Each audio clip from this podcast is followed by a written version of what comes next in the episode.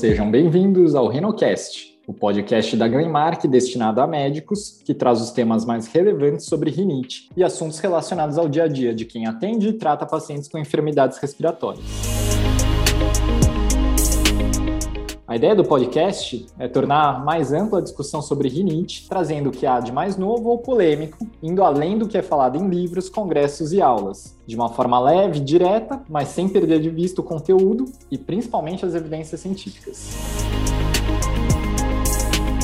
Meu nome é Fausto Matsumoto, sou médico colaborador do Ambulatório de Alergia da Unifesp, membro do Comitê Científico de Rinites da ASBAI. E o tema do podcast de hoje, quando solicitar a avaliação do torrino nos pacientes com rinite. É, Para tentar tirar essas dúvidas do nosso dia a dia, principalmente do pediatra geral, do clínico geral que atende esses pacientes com rinite, é, a gente vai conversar com o Dr. Fabrício Romano, doutor em otorrinolaringologia pela FMUSP, coordenador de otorrinolaringologia do Hospital Infantil Sabará. Bem-vindo, doutor Fabrício, para o nosso podcast. Obrigado por aceitar o nosso convite. Obrigado, Fausto. É um prazer estar aqui. Esse dia eu estava pensando, Fabrício, aqui a gente já gravou alguns é, capítulos e eu estava pensando que se eu tivesse um congresso de rinite, por incrível que pareça, a gente está conseguindo conversar com os especialistas exatamente de rinologia ou de, de, que são mais especialistas em rinite em cada área. E acho que hoje não é diferente se a gente for pensar em rinite em, em, em crianças, na parte de otorrino. Acho que a grande pergunta do podcast é assim: a gente solicita avaliação para todos os pacientes com rinite ou são alguns casos específicos que a gente deve mandar para o otorrino? Essa pergunta é muito boa, Fausto. E, na verdade, eu acho que, de uma maneira geral, o pediatra, o alergista, obviamente, o clínico geral, eles têm condição de tratar a rinite alérgica, que é uma doença extremamente comum e prevalente. Né? Em crianças, a gente estima aí 20, de 20 a 30% de prevalência da rinite, de uma forma geral, né? dependendo um pouco do, da cidade. Então, quer dizer, é uma doença que deve ser tratada pelo generalista e não somente pelo especialista. Eu acho que desde que ele se sinta confortável e apto a tratar, é claro. Né? Então, acho que a partir do momento que, se ele não se sente preparado, ele deve encaminhar. Agora, de uma maneira geral, eu acho que esse encaminhamento para o torrino ele deve ser feito principalmente naqueles casos onde você suspeita que tem alguma coisa a mais além da rinite, e numa criança, o mais comum talvez seja uma hipertrofia adenoidiana, mas pode ser atresia coanal, você pode ter um pólipo antrocoanal, nos adultos, né, as poliposes, os desvios de septo. Então, acho que todo caso onde você suspeita que tem alguma coisa diferente, ou um caso que não está respondendo da forma esperada ao tratamento, eu acho que vale a pena a avaliação do otorrino, sim. Legal isso, né? Até para criança, de atresia coanal, por exemplo, que é uma coisa que a gente vê desde do, do recém-nascido, né? Uma obstrução desde do, dos primeiros dias, que não é uma idade muito típica de rinite alérgica, né? Acho que essas coisas de, de história clínica ajudam muito a, a, diferenciar uma rinite de outros processos é, de diagnósticos diferenciais da rinite. É mais ou menos por esse caminho, né? É, com certeza. Mas você sabe que a atresia conal, quando ela é bilateral, normalmente ela é diagnosticada logo ao nascimento. Mas muitas vezes as atresias unilaterais acabam passando um pouco batido, né? É, e a gente tem casos no Hospital das Clínicas, por exemplo, de pacientes que foram descobrir adultos já. E aí você vai ver pacientes com cicatriz de adenoidectomia, quer dizer, um paciente com atresia coanal que fez uma adenoidectomia e mesmo assim não foi diagnosticado a atresia. Né? Então, os casos unilaterais às vezes confundem um pouco, mas claro que essa é a, a exceção, né? não, não são os casos mais frequentes, é, com certeza. Que a gente fica tão, tão bitolado, né, de, bom, se não é rinite, deve ser hipertrofia de adenoide, né? E a gente acaba esquecendo desses diagnósticos diferenciais aí que não são tão comuns, mas com certeza serve de alerta para a gente não deixar ba passar batido, né? É, Uma coisa que chama muita atenção, Fausto, e eu acho que serve um pouco de alerta aí, de que talvez tenha alguma coisa a mais, é quando você tem uma unilateralidade muito marcante. Então, por exemplo, um, uma criança ou um adolescente, até um adulto, que um lado é muito mais entupido do que o outro. Né? Porque, de uma maneira geral, a rinite alérgica ela vai ser bilateral, você pode ter aquela obstrução em báscula, né, que vai variando a cada três, quatro horas, varia de um lado para o outro. Mas quando é muito marcado, que tem um lado pior que o outro, já acende uma luzinha vermelha ali de que talvez tenha alguma coisa diferente ali. Legal. É, acho que essa é uma dica super legal, assim, para de avaliação clínica, né? E até puxando dentro daquilo que você já falou, que pensando no principal diagnóstico diferencial em criança, que talvez seja a hipertrofia de adenoide, é, porque a gente sabe que obstrução nasal é um, um dos sintomas mais importantes da rinite na infância também. É, para o pediatra geral que chega com um paciente com uma obstrução, é, como que ele consegue fazer essa diferenciação entre uma obstrução que é pela rinite ou uma obstrução que é pela hipertrofia de adenoide? Se isso só, só pode ser feito através de um, de um exame de imagem ou existe algum, algum quadro clínico, assim, alguma dica que você acha que vale a pena a gente pesquisar para falar, bom, esse quadro de obstrução é mais da rinite, esse quadro é mais de hipertrofia de adenoide. Como que a gente consegue ajudar o, o pediatra geral nesse ponto aí. E mais do que isso, né, Fausto? Muitas vezes as duas coisas são concomitantes. Esse que é o grande problema, né? Porque as duas é, doenças são extremamente prevalentes. Então, muitas vezes a gente tem crianças que têm hipertrofia de adenoide e têm rinite. E uma coisa piora a outra, né? A gente sabe que a rinite alérgica acaba demasiando mais adenoide a, as secreções retidas por causa da adenoide e a respiração bucal acabam piorando a rinite e uma coisa vai retroalimentando a outra. É, mas tem algumas coisas que vale a pena a gente pensar quando a gente vai suspeitar que essa criança não tenha só rinite ou e tenha uma hipertrofia adenoidiana junto. Primeiro é a idade, né? de uma maneira geral, a fase mais crítica da hipertrofia de adenoide é ao redor dos 3 anos, 3, 4 anos de idade, é quando você normalmente tem é, a, a, hipertrofia maior da adenoide e a criança não cresceu ainda, então aquilo tem um impacto maior ali na obstrução. Muitas vezes, quando a amígdala está aumentada, que aí é uma coisa mais fácil de você observar, né? Então, se tem a amígdala grande, já pensa, poxa, deve ter adenoide grande também, porque as duas estruturas, né, que fazem parte do anel linfático de Valdair costumam crescer juntas, né? Não é uma regra, mas muitas vezes isso acontece. Outra coisa que faz pensar em hipertrofia de adenoide é se a criança tem muita otite, né, otites de repetição, ou otite mucoide crônica, né, aquela criança que você trata, mas ela está sempre com catarro no ouvido. Não necessariamente otite média aguda, mas está sempre com catarro no ouvido.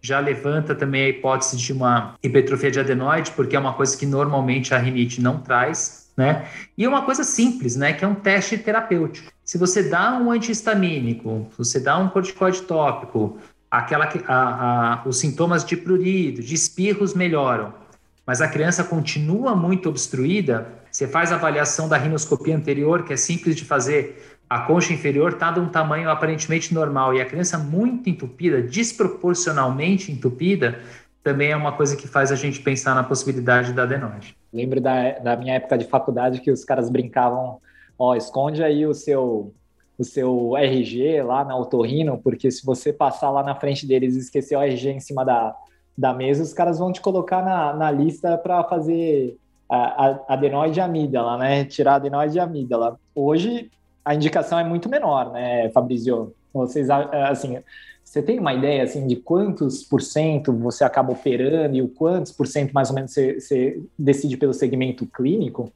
Fausto, eu vou te falar que é muito interessante isso, mas na verdade a gente já teve os dois momentos, né?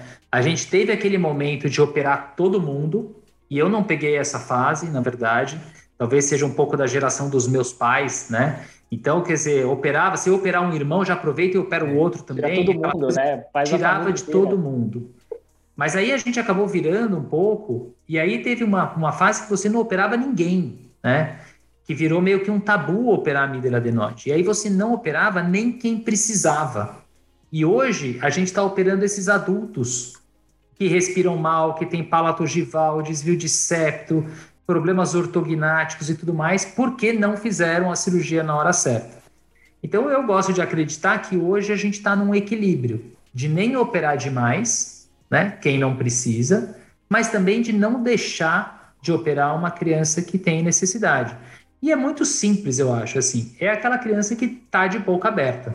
A criança tem que respirar pelo nariz, né? Uma criança que é um, cronicamente um respirador bucal, que você já fez todo o tratamento clínico disponível e ela continua respirando pela boca e tem uma adenoide grande, uma amígdala grande, eu acho que aí não tem dúvida de que tem que tirar. né? Não é que vai tirar de todo mundo, mas não pode também comer bola, porque senão as consequências e as sequelas acabam sendo piores. É, e não deixar passar aquele negócio, né? Que a, é, eu vejo aqui no consultório, às vezes, eu falo, olha, ele tá respirando pela boca, né? É, tá ficando com aquela face adenoidiana mais alongada desde cedo.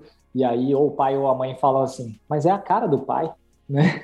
E às vezes ela, não, mas tudo bem, mas o pai deveria ter operado também, né? Não é por isso que a gente vai deixar de encaminhar um paciente. Acho que você vê isso, porque às vezes fala, não, a, a família inteira é assim. Às vezes a família inteira tem uma hipertrofia de adenoide, né? É, e isso é interessante também, porque o que, que acontece? O tipo de rosto também interfere não no tamanho da adenoide, mas no quanto aquela adenoide vai causar um impacto clínico. Então, o rosto mais alongado, que tem um diâmetro anteroposterior menor, a adenoide às vezes não precisa ser tão grande e ela já causa impacto. Um rosto mais quadrado, que você tem mais espaço anteroposterior, às vezes mesmo uma adenoide maior acaba não obstruindo. Então, o quadro clínico é o fundamental. Né? Se a criança está dormindo de boca aberta, está roncando, você esgotou o tratamento clínico, tratou a rinite bem e ela continua assim, aí não tem dúvida que precisa tirar. E, e o raio-x de cavo, Fabrizio, você acha que ajuda, atrapalha, não faz diferença? Porque é um exame que normalmente os pediatras pedem muito, né? Ajuda. Você sabe que eu não, eu não sou contra o raio-x de cavo, não. Eu sou contra raio-x de seios da face. É. Raio-x de seios da face, nunca. É. Não tem indicação. Né? Agora, raio-x de cávum, sim. Porque os únicos dois jeitos né, mais usados aí para a gente avaliar o tamanho da adenoide seria a nasofibroscopia, que para o otorrino é mais simples, porque muitas vezes a gente tem o aparelho no consultório, é, mas mesmo assim fazer em criança não é às vezes a coisa mais tranquila do mundo. E o raio-x de cávum, obviamente que ele não dá a mesma precisão que a nasofibroscopia dá, mas quando ele é bem feito, ele ajuda bastante.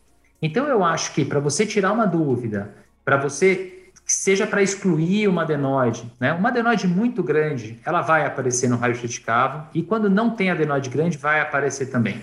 Talvez ali você não consiga estimar exatamente o tamanho, mas os casos que ela está lá muito grande, os casos que não que ela não está grande, você consegue ver. Então eu acho que vale a pena fazer sim.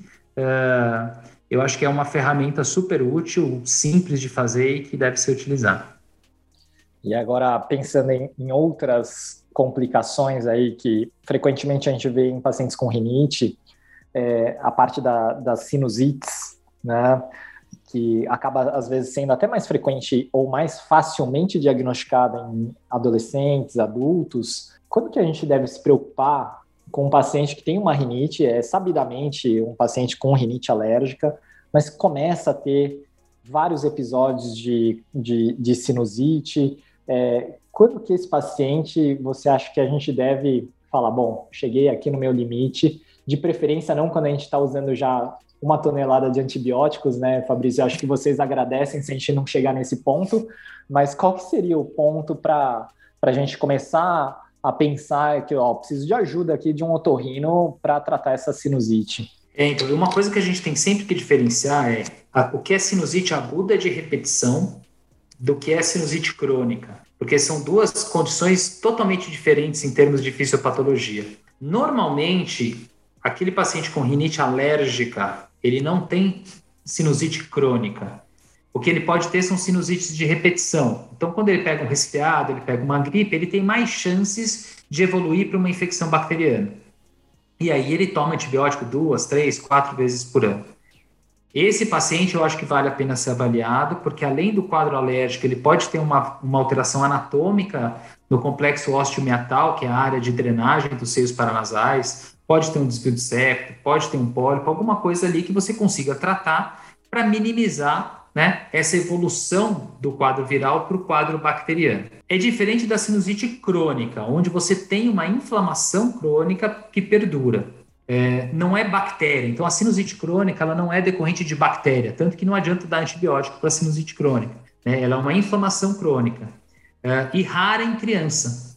É. Muito rara em criança. Normalmente, quando a gente tem sinusite crônica de verdade em criança, ou é fibrose cística, discinesia ciliar, imunodeficiência, dificilmente é uma criança ígida, né? No adulto, não. No adulto já começa a aparecer, mas na criança é mais difícil. Então, acho que o principal é fazer essa diferenciação. Se é sinusite aguda de repetição é uma coisa, se for sinusite crônica de verdade, a investigação vai ser completamente diferente. Mas, sinceramente, eu acho que os dois casos aí já valem a pena ser encaminhados para o torrino, porque vai precisar fazer tomografia, uma nasofibroscopia para ver se tem pólipo. Eu acho que já vai começar a precisar de uma investigação um pouquinho mais especializada. É, e aquilo que você falou, né, Fabrício? Pensou em sinusite ou é, o diagnóstico é clínico, né, numa sinusite aguda. É, Raio-x de seios da face é uma coisa que eu também acho que deveria até nem existir mais, porque ah, não sei se eu estou certo, me corrija né, se eu tiver errado, mas se a gente está pensando numa sinusite complicada, é melhor a gente pedir uma tomografia do que um raio-x de seios da face. Tô certo? Então, totalmente, totalmente. É. Sinusite complicada, e aí quando a gente pensa em complicada, é principalmente complicação orbitária, né, são as mais comuns, né, é a tomografia, com certeza, não tem, não tem conversa. É, o problema do raio-x de da face é talvez seja uma questão um pouco de, de definição, né? O que, que é uma sinusite aguda? É uma inflamação dos seios paranasais. O raio-x ele vai conseguir ver essa inflamação. Ele vai ver que tem espessamento, vai ver que tem secreção. Então você pode falar, não, então o raio-x ajuda a diagnosticar uma sinusite aguda. Mas a questão não é essa, porque o que é importante não é saber que o meu paciente tem sinusite aguda, porque isso é clínico. O paciente vai estar com dor, nariz entupido, secreção. Eu sei que ele tem uma sinusite aguda. O que me interessa é saber se essa sinusite aguda é viral ou bacteriana.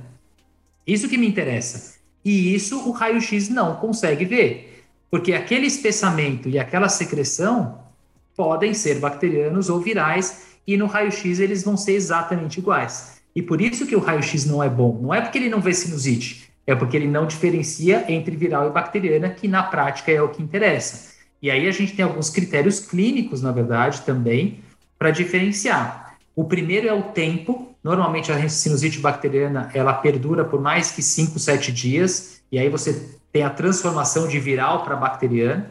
Você tem uma dupla piora, então normalmente aquele paciente que fica resfriado, depois de uns 3, 4 dias ele parece que está melhorando, e aí piora de novo. Então essa dupla piora é um fator bastante importante e um dos principais. Sinusite bacteriana costuma ser unilateral na maior parte dos casos. Então, a gripe, o resfriado é bilateral, tem catarro dos dois lados, e o catarro da gripe pode ser verde, pode ser amarelo, tanto faz. Aí ele começa a melhorar e aí piora de novo com dor e normalmente unilateral. Né? Esses são os principais é, fatores aí para a gente pensar, poxa, acho que esse caso aqui é bacteriano, não dá mais para tratar como simplesmente como viral. Legal. E, a, e até agora, indo para uma coisa bem específica, mas que acho que é uma dúvida que é recorrente aí, pensando nesse paciente que você já até falou, ah, às vezes tem um desvio de septo tal. Qual paciente, ou existe uma, vamos mudar um pouco a, a pergunta, existe algum, alguma idade mínima é, em que vocês indicam mais, por exemplo, um paciente que corrija um desvio de septo, ou quem é o paciente que a gente indica uma, que vocês indicam uma turbinectomia? Existe isso em pediatria ou a gente deixa mais para fase adulta? De uma maneira geral, a gente evita mexer no septo é, antes de terminar o crescimento. Por quê? Porque a hora que você mexe ali na cartilagem de crescimento, principalmente na área de junção entre o osso e a cartilagem, você pode impactar um pouco no crescimento do nariz daquele paciente. Então, a gente evita mexer antes do final do estirão da adolescência. Mas isso não é uma verdade absoluta, porque às vezes você tem é, crianças que estão tão obstruídas por causa daquele desvio que a respiração bucal dela vai ser mais prejudicial do que a sua cirurgia. Aí a gente acaba fazendo, mas é raro. De uma maneira geral, se puder esperar, é melhor. E na maioria das vezes, as crianças não têm desvio de septo, porque o desvio de septo costuma acontecer no estirão da adolescência, a não ser que eles sejam traumáticos, né? Então, tirando os traumáticos, é, é difícil uma criança ter um desvio de septo cirúrgico. Então, normalmente a gente espera. A mesma coisa com turbinectomia. A turbinectomia para rinite, né, a hipertrofia da concha inferior, você vai fazer uma turbinectomia quando ela não responde mais ao tratamento clínico. Isso costuma acontecer depois de anos e anos de inflamação crônica, com remodelação, com fibrose, e ela para de responder. Dificilmente acontece com criança. Criança, normalmente, você trata a rinite, ela melhora.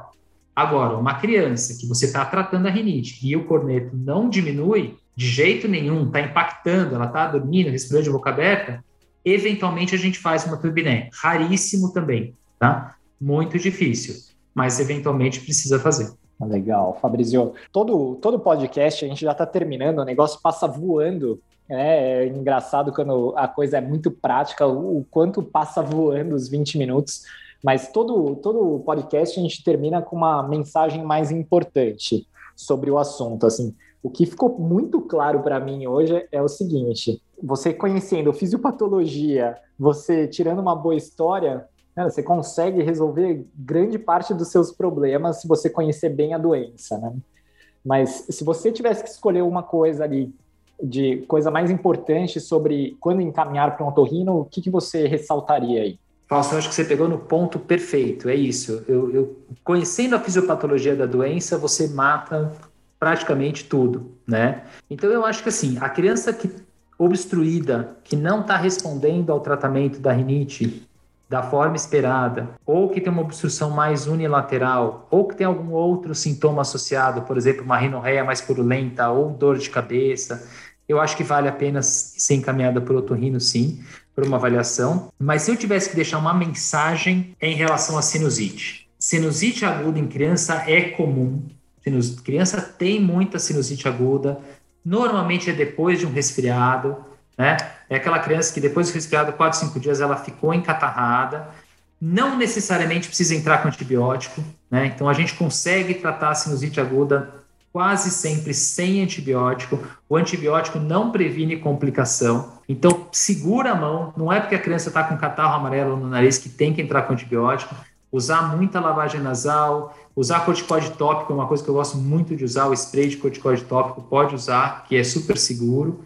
E eu acho que esse seria o principal. Não fazer raio-x de seus a face, né? E tentar tratar essas sinusites que parecem bacterianas, mas estão naquela fase viral inicial, é, normalmente sem antibiótico, e aí você consegue tratar bem seu paciente na maioria dos casos. É, Fabrício, não tenho nem como agradecer. Eu acho que esse, esse podcast aqui vai ser um dos mais ouvidos e passa muito rápido, porque se a gente estivesse aqui, ia ficar mais uma meia hora tirando dúvida com você, né? Mas muito obrigado mesmo. Acho que de todos que a gente gravou, acho que esse é o podcast mais clínico e mais prático que a gente fez até agora e que vai ajudar muito quem está ouvindo aí. É, então, muito obrigado mesmo. Eu que agradeço a oportunidade, estou disponível aqui para sempre que precisar. Então é isso aí, pessoal. Obrigado por ouvirem mais esse capítulo. Fiquem atentos aí, que na sequência tem muita gente boa vindo também para enriquecer mais a nossa discussão. Grande abraço.